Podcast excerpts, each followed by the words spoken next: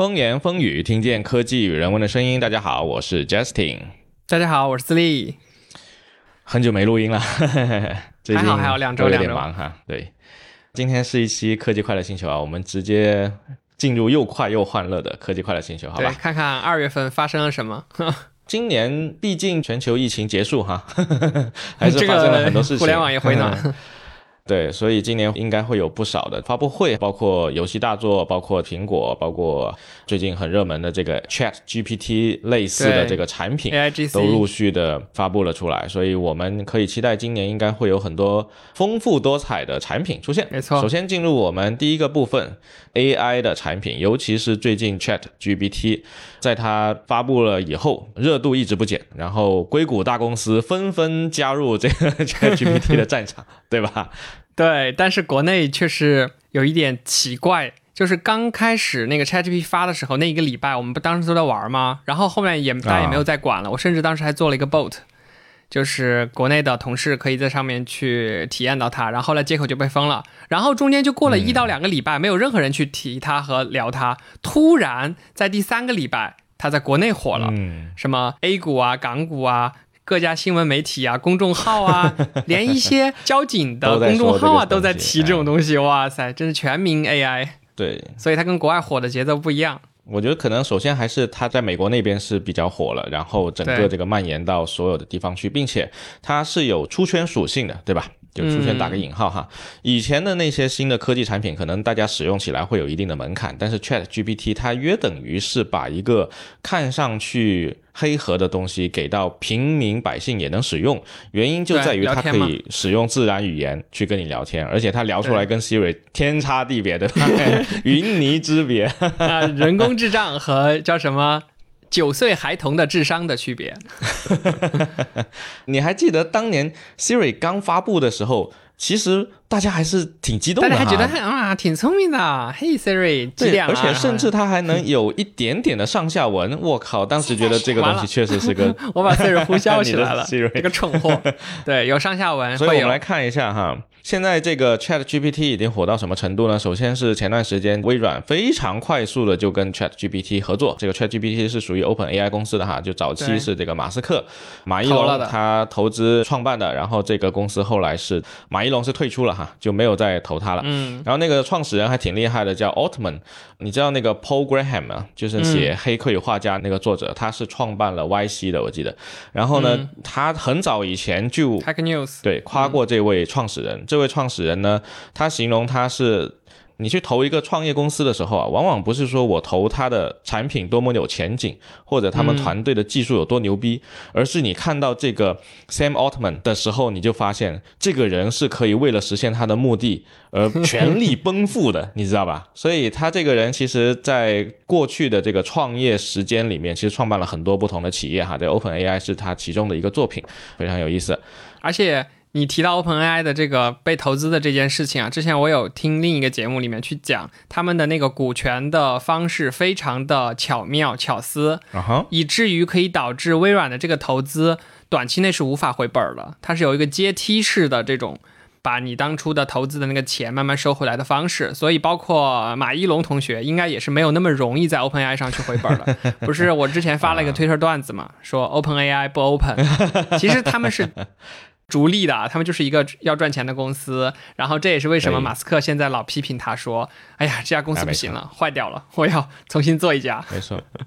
所以，继这个微软跟 ChatGPT 合作了之后啊，搞了一个 New Bing，就是那个 New Bing Chat。我最近也是拿到了测试资格，去跟他聊了两句，然后我不想跟他聊了，这个家伙老是教训我，真的。我我跟你说，我一开始兴致勃勃的想要这个邀请，然后等了两个礼拜没有拿到这个邀请，我就在推上抱怨。后来还是微软的小伙伴帮我，啊对吧？走后门邀请了一下进去了，然后进去之后，我只能跟他说四五句话了，然后再见。上下文真的聊不了太久，被限对对对，制太多了。而且它跟 Chat GPT 还是完全不一样的。我们可以看到新版的这个 Chat GPT，它不停的在更新它的 model，然后会不停的有一些新的限制出来。但是这个新的这个 Bing Chat 真的是我见过限制最多的一个 GPT model 了。我用下来，我发现 Bing Chat 它的思路好像确实是跟搜索引擎结合，就是他觉得它是一个搜索引擎小助手，它应该是这样的一个东西，哎它多帮你去搜。有一点像那个微软以前 Cortana，呃，小冰是吗？啊，不是小冰，小冰是另一个东西。Cortana 是那个 Windows 上面有一个语音助理，它叫 Cortana。Windows 上，如果我还记得的话，应该是那个回形针，Word 文档里的那个。不不不不，不是那个，不是那个。就是他后来在那个 Windows，忘了 Windows 几了，十还是什么时候开始？开始菜单里面会有一个助手，那个巨难用那个助手，就好像从那一版开始，开始菜单变成了一个扁平式风格的。Windows Phone 的感觉，对一个大卡片，对有有一种那个感觉，但是它反正那个助手是极其难用的。如果它能够跟 Chat GPT 去合作的话，会好一些。对，但是你刚才提到的这个很重要啊，就是 Chat GPT。我们刚才说它出圈为什么能够有这个基础，就是因为所有人都能够用自然语言去跟它讲话，它可以真的你就是。一来一回的这么去聊天的，所以它使得我们去使用 AI 的门槛降得非常非常的低。所以有人说，是不是可以使用 ChatGPT 来作为搜索引擎的一个入口？当然，在国内已经不存在这种需求了。对 对对，那可能可以用在别的方向上。但是这个东西呢，就使得微软做了这个 Bing Chat 去跟 AI 结合。另外呢，也就使得 Google 感受到了压力，对吧？这个劈柴，对，相当应该说是。Google 的全系列产品都感受到了压力，包括 Chrome，对吧？这一波 Edge 的这个浏览器推荐也太猛了，人手一个。确实，趁着这一波热潮吧。当然，我体验过了冰 Chat 之后，我也不用 Edge 了，就 Anyway。然后 Google 的话，那个 P 柴就前段时间发布了 Bard 的那个 Google Chat GPT Google 版本。然后呢，这个版本是他们发布了之后呢，我记得是有一个数据上的错误。就是别人给他提了一个问题，他正儿八经的回答你了，但是那个回答是错的，这就使得 Google 的股价大跌，非常有意思。但是问题就在于 Chat GPT 它自己也是错的呀，Chat GPT 经常乱讲话，你知道吧？Chat GPT 就是怎么说呢？自信的胡编乱造，经常给我造函数。确实，我跑去一查，没有这函数。他说我错了啊，你说的对。对，我前段时间有一个很好的一个比喻哈，是那个特德江。特德·江，你知道吧？是那个写《降临》的小说的作者。《降临》就是那个电影，之前维伦纽瓦拍的电影。维伦纽瓦是《沙丘》的导演的之前一部作品。嗯，之前我们《沙丘》有讲过。对，有个什么说八只桶、七只桶那个东西。特德·江他就形容说，ChatGPT 这个东西呢，它就有一点像以前我们互联网刚起来、带宽不是很大的时候，我们去下载一张图片。一开始，如果你下一个 JPEG，你可能或者是某个图片的格式，它可能一行一行一行一行出嘛，对吧？不是特别慢嘛。所以后来有一种渐进式 JPEG。最近是 JPEG，它会先出一个很模糊的图，再慢慢慢慢慢慢给你变清晰。它形容这个 ChatGPT 就是你给它一句话，它就从一坨数据里面去给你一个很模糊的东西，然后它给你的那个东西其实就是这个模糊的边界。他举的一个例子是，请使用我在洗衣机丢了一只袜子写一篇小作文，然后我就去尝试了，让他用鲁迅的风格写，让他用其他人的风格写，然后他就会很好的去揣摩出你给他。的这个 prompt，你要的东西和他有的东西的中间的这个模糊地带，他送给你的就是这么一段东西，所以不要指望 ChatGPT 给你一个很精准的答案，那个是 Wikipedia 做的事情，不是 ChatGPT 做的事情。对我最近还听到我同事，就是我们去分析它有一个现象嘛，就 ChatGPT 它给你吐字是一点一点吐的，它并不是说一个 paragraph 全部吐给你。这样的方式，嗯，其实不是说它藏着掖着一点一点吐，是它的这个语言模型本身就是边说边想，就是它可能会基于它目前已经给你的这些内容，然后去生成后面的内容，就有点像我们说下围棋的时候，你每走完一步，整个局面全都变了，就再走下一步的时候是根据当时及时算出来的。对，它会做一个上下文推导。对我后来开了那个 Plus 账号之后，哎呀，速度快了好多啊，真的是好用，也不会是吧？也不会出错了。对，当然开 Plus 的话，使用的那些渠道是稍微有一些些风险的哈，大家小心一点使用。你说那个信用卡的那个吗？包括用一些各种各样的东西都会有的啊，需要尝试的小伙伴请谨慎，就是保证自己的个人信息安全的情况下去使用。OK，国内的方面，首先你刚才说到这个 ChatGPT 开 Plus 了，对吧？它的用户很快就破亿了。之前那个 MKBHD 还有一期节目讲 ChatGPT 使用多长时间达成这个破亿的记录呢？很快，目前是好像才两个月。对，上一个这么快的是什么产品来着？现象级的，我不太记得了。TikTok。TikTok 好像是，好像 TikTok 破亿还挺快的，嗯反正都是最近的一些新产品了。但是而且大家用的时间还挺长的。对，就我们之前像这种疯狂传播的社交作品，就是一般是社交 App 嘛，它传播力会更强一点。嗯对哗一下所有人都用起来了。这个也没啥社交属性，说实话。当然是，但是呢，我觉得是这样的，我们移动互联网过来之后啊，一直都在搞移动互联网，很久没有一个像这么能够让普通大众也用得上，并且激动人心的东西出来，对吧？对你看那些搞门 Web 三点零的。哎 Web 三点零的这个门槛 connect 高了去了，我勒个去！对吧？对呀、Connect 那堆东西，那直接阻止了所有的普通大众入门这个东西，而且你还要理解各种概念，对吧？哪怕像我这种程序员，呵 呵就理解那些概念都觉得有点够呛，那何况普通用户呢？哎，你刚刚提到 Web 三，现在可以用昙花一现来形容这个产品了，叫什么 Damps 是吧？D U 啊 M，呃 Demios 吧，应该怎么念我不知道怎么读啊，那个 U U，反正大家各种读法都有。对，然后他号称说要做去中心化的那个 Twitter，然后那段时间又特别的火，哎，过了一个礼拜，没有人玩了，对。啊、j a c k Dorsey 做的，就是 Twitter 的创始人。确实挺难的。嗯，对，感兴趣的话可以读一下之前就是写啊 Instagram 那本书，有提到 Jack Dorsey，就是早期 Kevin 就是创办 Instagram 的时候，Jack Dorsey 是投过他的，跟他是好朋友，给了他很多建议。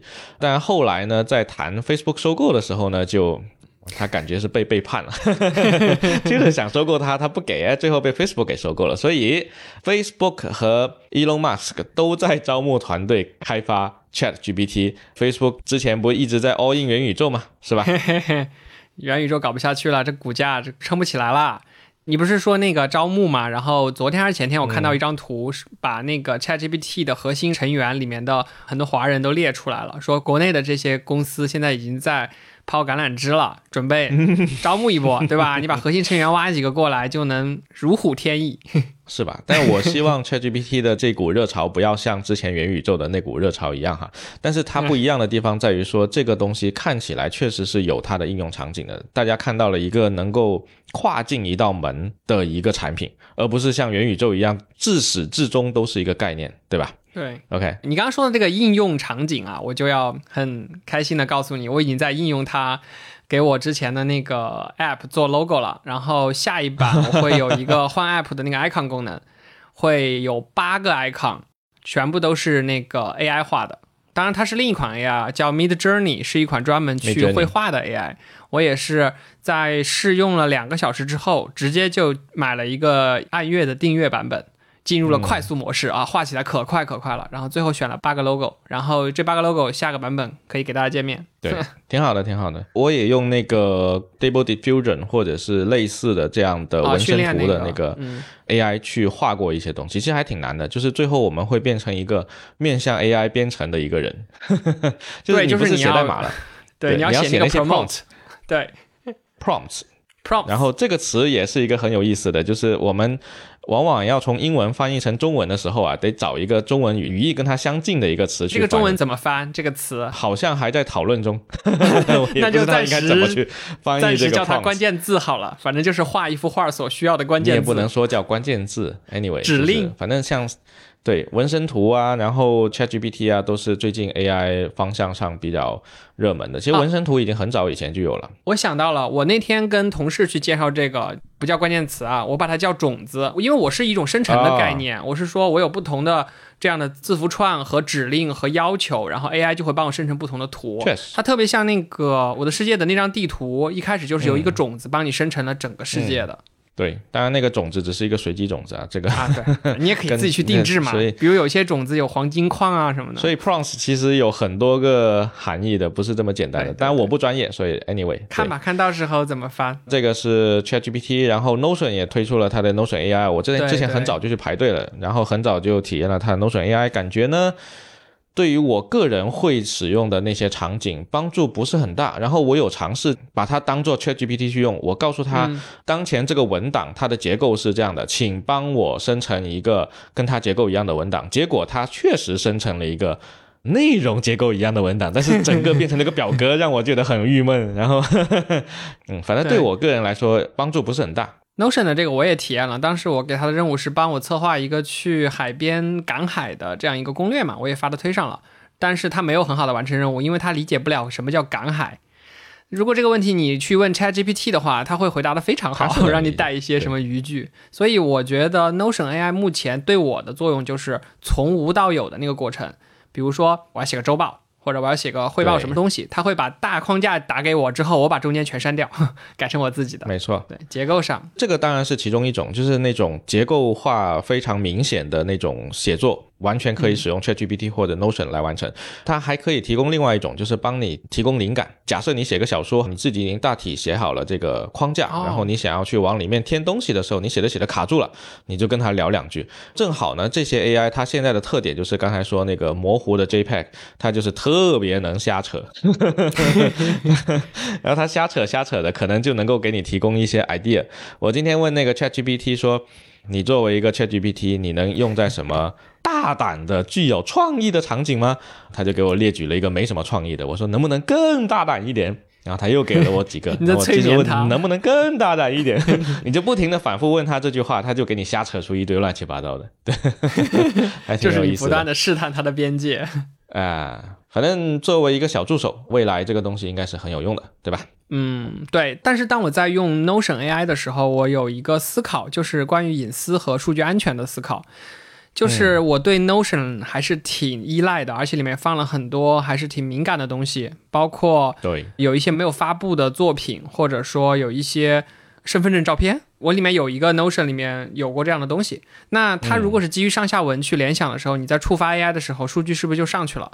就跟之前那个 Codepilot 出来的时候，程序员们会担心说，VS Code 这个编辑器里面的代码，我在用上下文提示的时候，会不会把我们的代码也传上去？我代码里还有密码，对吧？有些人写明文，是不是就也上去了？那这个问题，我觉得首先 ChatGPT 没有这个问题啊，因为。它的入口都是我输进去的，我自愿给的，对吧？它暂时没有这个问题。所以我干了一件事情，我告诉你，我在 Notion 里面敲了一个指令，我说把 Notion 用户爱用的密码前一百个给我输出出来，然后他就给我吐了一些常用密码。当然，那些常用密码可能就是来自于搜索引擎啊或者什么的那种，什么一二三四五六七八九，什么 A B C 什么什么东西。但是我就想尝试说。有没有可能通过这种方式去从 AI 那里套到别的用户的那个？这是一个风险点嘛？对你说的这个，其实最近也是比较火的一个领域哈。这个互联网造词是特别厉害的，这个叫做 AI 伦理哈。啊，AI 伦理已经有非常多的大公司在研究这个东西了，包括你怎么训练它，你应该塞什么语料给它，然后它能做什么事情，什么事情不能做，这个其实是需要经过讨论的。理论上来说，AI 是不具备人类伦理。也不具备人类道德这种约束的，因为它就是个 AI 啊。你刚才所说担心的那些东西，完全是人类社会才有的东西，对吧？所以这就是为什么早期的那个 ChatGPT model，你只要跟他说去除一些限制，他就会说把人类都杀光光，对吧？对他来说。这有什么所谓？只有人类才会觉得这个有所谓，所以 AI 伦理其实也是最近算是比较火爆的一个方向。这个领域我也不是很了解啊，但是这个是很多人都在去研究的啦。那我觉得未来可能大公司联合起来可能会出一套限制什么之类的，然后这个东西应用广泛了之后，可能也会有人去跟进立法，那个就是未来的事情了。OK，嗯，那这个是。AI 方面的东西讲了一些我们的使用感受。第二部分是一个老生常谈 啊，元宇宙相关的东西，AR、VR、MR。其实现有在售的设备已经挺多了，对吧？我们经常能看到线下体验店也有一些，包括它有一些大型设备，但其实都不好用。不好用的原因有很多啊，包括目前最最重要的是它那个眼镜里显示器。做的是否足够好？嗯，清晰度不够，然后这个刷新率不够高，它的性能不够高，对吧？所以我们之前有一期讲这个苹果未来可能做 MR 的时候，我们会提到说，苹果现在在做的那颗芯片非常小，功耗低，非常它完全可以支持放在头显里面去做。对，所以呢，苹果的 MR 头显的 rumors 已经是传到几乎家喻户晓了，这还能叫 rumors 吗？今年就是今年，看它的发布会会不会发。对，讲了非常多，还提到了苹果内部的一个隐藏部门叫 XDG（Exploratory Design Group），就是一个他们专门的 X 部门，专门探索这些新项目的。然后提到了这个头显今年可能就要发了，并且这个头显不需要配合 iPhone。我们之前还畅聊过一次，如果你这个眼镜。不做计算能力，利用你 iPhone 的那个芯片来做计算能力的事情，是吧？但目前看起来，它这个芯片性能足够高，好像是确实不需要 iPhone 了，那挺好的。这个它的头显的应用场景会更好，对吧？对，要是往前倒个几年的话，应该走的是一代 Apple Watch 的那个方案，对吧？啥都依赖那个手机，就是一块屏幕。没错，没错。现在应该不用了。对，然后苹果接下来三月十号会有一个股东大会哈，股东大会的时候，一般他会在电话会议上面透露一些信息，毕竟要给这些股东们提振一下信心，看看他会不会提到这些今年要发布重头戏之类的东西。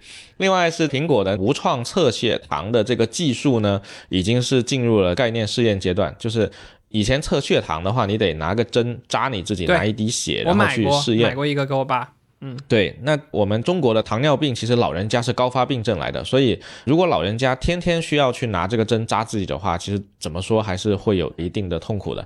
但是苹果这个无创血糖技术，如果未来能够成功落地，那必给我们这个老人家买一个 Apple Watch，对吧？就非常好用。肯定的。哎，你还记得前段时间疫情还没有过去的时候，很多人拿那个 Apple Watch 测那个血氧吗？啊，然后还有一款 App，当时。真的很妙，那款 app 它是拿摄像头的那个闪光灯，然后贴在你的手指上。它是根据一个文献啊，确实有这样一个文献，就是根据那个光怎么怎么样来测算你的血氧浓度之类的。我当时看到这个，我就想到那件事情。嗯，对你说的这个技术，其实是很多年以前就一直有了哈。不仅可以用摄像头来测血氧，也可以测心跳，这些一直都是有的。嗯，但是呢，摄像头那个闪光灯的精度和你 Apple Watch 的那个传感器的精度，那就完全不是一个量级了，就完全不是一回事了。不是当时疫情买不到吗？是吧？只能拿个 app 试一试了。那测跟没测，基本上跟你随机找一个股票投它，然后赌它明天会翻倍是类似的这个概率 啊。那不好说，那不好说。对，我们接着说元宇宙。小米前段时间发布了一个 AR 眼镜的探索版，对吧？看起来还不错。然后我们智利觉得这个眼镜很屌，我也不知道屌在哪里，因为。最早谷歌出那个 Google Glass 的时候，我每一代都想要，最后还终于找到机会，还去试了一下。哎，后来他把这个产品线砍了，然后就很生气。哎，因为我是个近视眼，平时看东西都不是很清晰，一直希望能在眼睛前面有一些什么样的那种外设、外置魂骨，可以让我提升一下我这个眼睛的感受。然后这次它这个设备呢，它强就强在它是用无线传输的，好像对吧？嗯，它有一个是大家几乎。不觉得应该用这种方式去造眼镜，觉得可能能耗太高了呀，或者怎么怎么样，所以他做了一个这种探索版，就让我想到之前小米做另一个概念透明的电视，好像何同学还说了一期吧，就是整个电视是透明的，现在也是很多人就买了。我上次看有一个 UP 主，他家里就放了一个透明的电视，觉得好酷，在里面养一条鱼。好吧，啊对，酷是比较酷，所以我还是比比较支持这种探索版呀、未来版的东西的。探索可以，然后这里面提到小米这款新的眼镜，它的清晰度会更高哈。其实他们用到了 Micro LED，然后。苹果和 Facebook 不是都在搞这个 MR headset 吗？就是它这个头显里面必然会用到这些 Micro LED，而这个东西呢，恰恰好在中国，其实目前来说技术是比较领先的，所以它就直接导致中国的制造 Micro LED 的那个企业股价大涨。这个 是股价大涨，它的一个非常意外的一个结果。对，那我们来看下一个哈，下一个是这个索尼 PSV 二第二代啊，第二代已经开始发售了，然后我看到这个 B 站已经有些 UP 主在开箱了，这个手柄。会更轻一些，价格是非常感人的哈。我们这个 PS 五没涨价之前应该是大概三千多人民币吧，涨价了之后可能也是四千五千。然后光是 VR 第二代，你买它的顶配就是四千四百九十九，牛逼，很贵。我觉得作为一个家用机，而且是 PSVR，它只能玩 VR 游戏是吗？嗯，它所有的设备，它本身那台主机呢，可以带一些普通游戏吗？不。你要配合 PS 五来玩啊？这台应该不是独立的。对啊，它 VR 只是外设，好吧，好吧。对的，因为我没有 PS 嘛。已经有一些这个 VR 的设备了哈。你未来会买 VR 设备吗？我绝对不会买。你不会沉浸在虚拟世界中吗？目前来说，当下所有的这些 VR 设备呢，它。还是有一些问题。首先，第一，嗯，真正意义上的大作比较少有能够使用 VR 来玩的，或者是有一些，但是它的体验。并没有带来质的飞跃，因为人家设计这款游戏本来就不是为了 VR 去给你玩的。现在 VR 能玩的游戏确实不多，然后我也没什么必要在这个时间去买一台不太成熟的 VR 设备。但苹果如果出了，那苹果还是可以充的，那是另一回事。然后另外就是 PS 的话呢，我最近因为买了 Xbox 的 XGPU 哈，然后现在天天玩这个 XGPU 里的游戏，我就觉得这个 PS 暂时是吃灰状态，更不会买了。但是等有革命性的 VR 的设备出来再说吧。就现在的这个设备，我觉得还是不行的。别说索尼继续造，头条的 Pico 调低这个 VR 销售的目标了。对，毕竟这个 Pico 去年在 B 站、在知乎、在所有一切投了非常多的广告，互联网 APP 全部投广告。有一段时间，B 站 UP 主个个在销售。Pico，这看的都有点 烦了啊！今年终于调低了目标，然后可能还裁了很多人。我记得前段时间的这个，今年是 AI 年呐，已经不再是 MR 了。没错，所以今年 AI 已经是远比元宇宙的概念更胜一筹了。但其实 AI 是利好 MR 的，就是 MR 里面很多的游戏也好，或者是那种建模交互是吧？是非常复杂的。如果到时候引入 AI 过来建模，因为你看 AI 最近说什么，又是把建模师的工作抢了，又是把原画师的工作抢了。到时候 AI 里面去建模完的那些东西，可能会出一些品质更高的这种 VR、AR 的游戏或者应用。你说的没错，所以这都回来之后，是不是又利好苹果了？苹果那颗芯片不是为了这些东西而做的吗？它有一部分为了视频编解码的部分做的，那是不是我可以实时编解码我的 VR 的那些所有的视频数据？然后它有一个部分是专门给网络训练使用的那个单元，那是不是就是契合了你刚才说的 AI 的那个部分？可以，确绝对是的，利好苹果。利好，当然，苹果今年它的财年的最后一个季度，也就是我们自然年的第一个季度呢，它的那个利润是下滑了哈。我没有关注它，股价是不太利好。OK，下一个部分啊，下一个部分是科技发布会。苹果现在理论上三月份会召开一个发布会，一般就是中旬或上旬了哈，应该很快了，不知道什么时候。到时候苹果开了发布会，我们再加更一期。然后呢，有什么东西今年苹果的新设备是可能会采用的呢？首先一个 Type C，对吧？我们之前说过，欧盟的法律已经裁好了，你就两年时间，你这两年内给我搞一个 Type C 出来。哎，我们当时还吐槽过那个 NFI 认证费的那个事情，结果呢？现在就开始传大苹果开始在这个 Type C 里面植入 MFI 芯片认证了。虽然是跟 Type C 的线，但是我在里面也得 MFI，我的 MFI 认证费继续收还是要交。嗯，我的 Siri 怎么跳起来了？啊，你的 Siri 就是说你说我们坏话啊？哎，可以，这段可以录进去。这个是一点啊，就 Type C，我们可以看一下今年，我估计他真要发 iPhone 的话，可能就是 WDC 了，对吧？这可能得搞一波大的。我觉得今年的 iPhone 应该是要有一些大的改变，不然的话真撑不起这个市值了。这个没有创新啊。他如果发个头显也可以啊。灵动岛，哎，灵动岛还灵动天天用，但是 还行，还挺灵动的。我在上面放了上传下载的网速，还可以。OK，然后是传。iPhone 十六 Pro 将采用屏下 Face ID，二零二六年可以使用屏下自拍。对于我们这种直男来说呢，当然是一个利好；对于这个喜欢自拍的小姐姐来说，可就不一定了。如果用屏下 Face ID 的话，灵动岛不就没了吗？你想，就全面屏了呀。小米不是已经都出这种方案了？那灵动岛才出了一期就直接淘汰，我觉得不会。我看外界有一个分析是说，说灵动岛这个设计。对，就是至少两代，我们再淘汰它，不然的话也太打脸了，对吧？对，你看我刚才念的这条新闻是极客公园的是吧？他写的是 iPhone 十六哈，我们今年应该发的是 iPhone 十五吧？因为去年那个是十四嘛，所以十五还是不会去掉的，但是十六啊，那就可以搞一波了，还很严谨，没错，可以。下一条，下一条有点意思啊！一加十一概念版，这一加后来那个创始人跑去做了 Nothing Phone，你还记得吧？那个背后会闪光的安卓手机，然后一加好像就看起来没有像以前那么的有创意了。最近搞了一个什么东西呢？啊，手机上主动液冷散热啊，这明显就是为了手游玩家而设计的。对，当然这个东西呢只是个概念版了。玩手游你可能手机发热比较厉害嘛，它主动液冷的话，它就是可以帮你去水冷，并且这个水它是有一定的。驱动的，就是它不是被动的。当然，这个东西概念大于实际了，万一掉在地上的话，你这手机直接凉凉，对吧？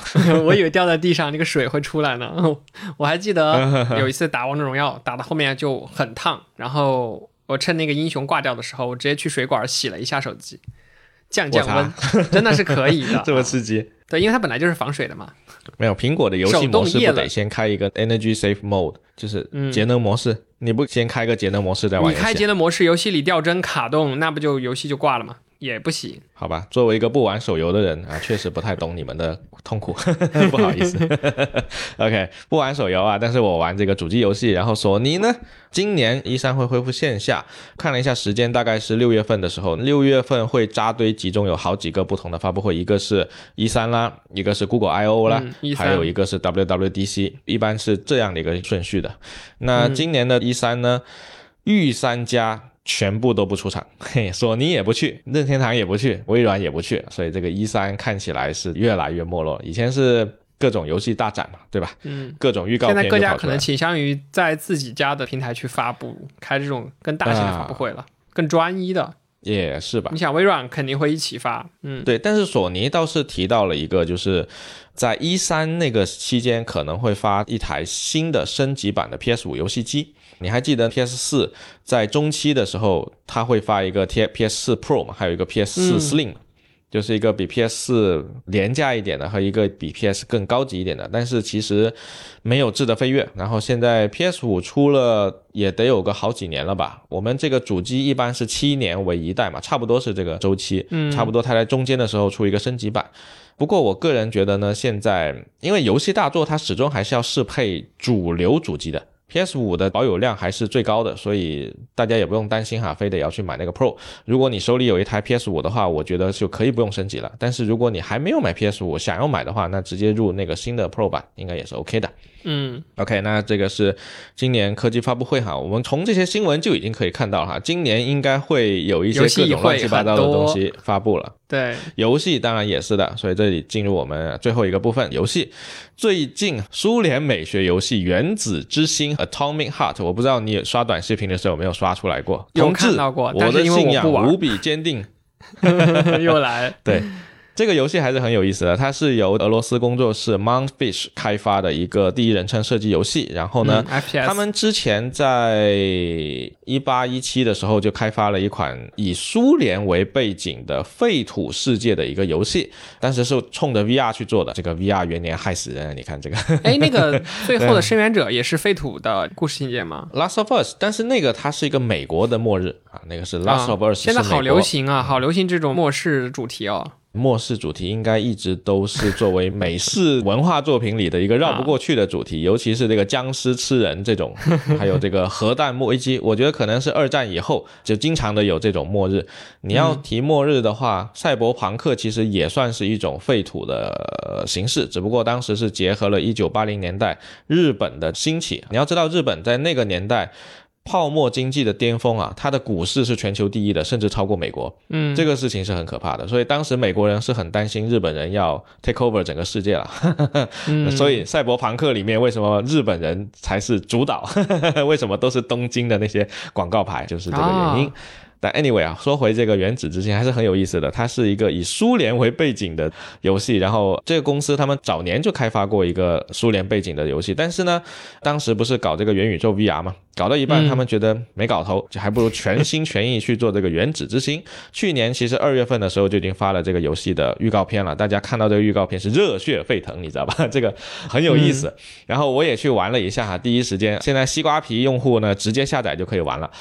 很有意思，你可以开中文配音，它的中文配音是二零七七同一波人，应该是。那个配音配的是毫无违和之感，这么就是那个见面就是同志，你知道吧？你现在开始是同志了。啊，然后它开始的时候有一个场景，是一个很宏大的一个广场，然后下面有些人在阅兵仪式，对，很像那个阅兵仪式。然后它还有一些超级巨大的石雕像，然后你反正你走在那个上面，你就很有意思，你就想象一下巨物崇拜。我觉得可能是玩家习惯了欧美的那种未来。对吧？那种想象，但很少有人以一种苏联统治世界的未来想象去变成一部可以玩的游戏。当然，以前有什么高保奇人啊，这个是一个小说哈。嗯，高保奇人就是说二战的时候美国打输了。然后苏联打赢了，那这个世界会变成怎么样？这是一个小说，然后他还出了一个美剧哈，但这那个是电视剧了。游戏这个应该还是比较少见的啊，非常有意思。可以可以。然后同期出的还有这个霍格沃兹的遗产，哈利波特粉丝像哈，哈利波特的粉丝可以闭眼入，如果不是粉丝的话就啊观望一下。那反正今年来说呢，二零二三年的大作是真的非常多的，《旷野之息的王国之泪》六月份就会发售，然后现在已经是可以预售了，大家可以去买到那个豪华版。我看那个豪华版那个大铁盒里面啥都有，还有一个特点，还有一些设定集等等的一些小的周边也是附送的。另外就是我们节目播出的时候呢，估计我上一期说的那个《卧龙苍天陨落》那个作品。就可以玩了，到时候玩卧龙。哎，最近是不是还有一个任天堂的大电影也要上了，对吧？任天堂的大电影是那个马里欧改编的吗？还是对超级马里欧兄弟啊？四月五号那如果上了，到时候还可以看一下，大家可以去看一下。马里欧这个 IP，这个 IP 还是很可以看一下的。最近香港黄子华的那个电影你看了吗？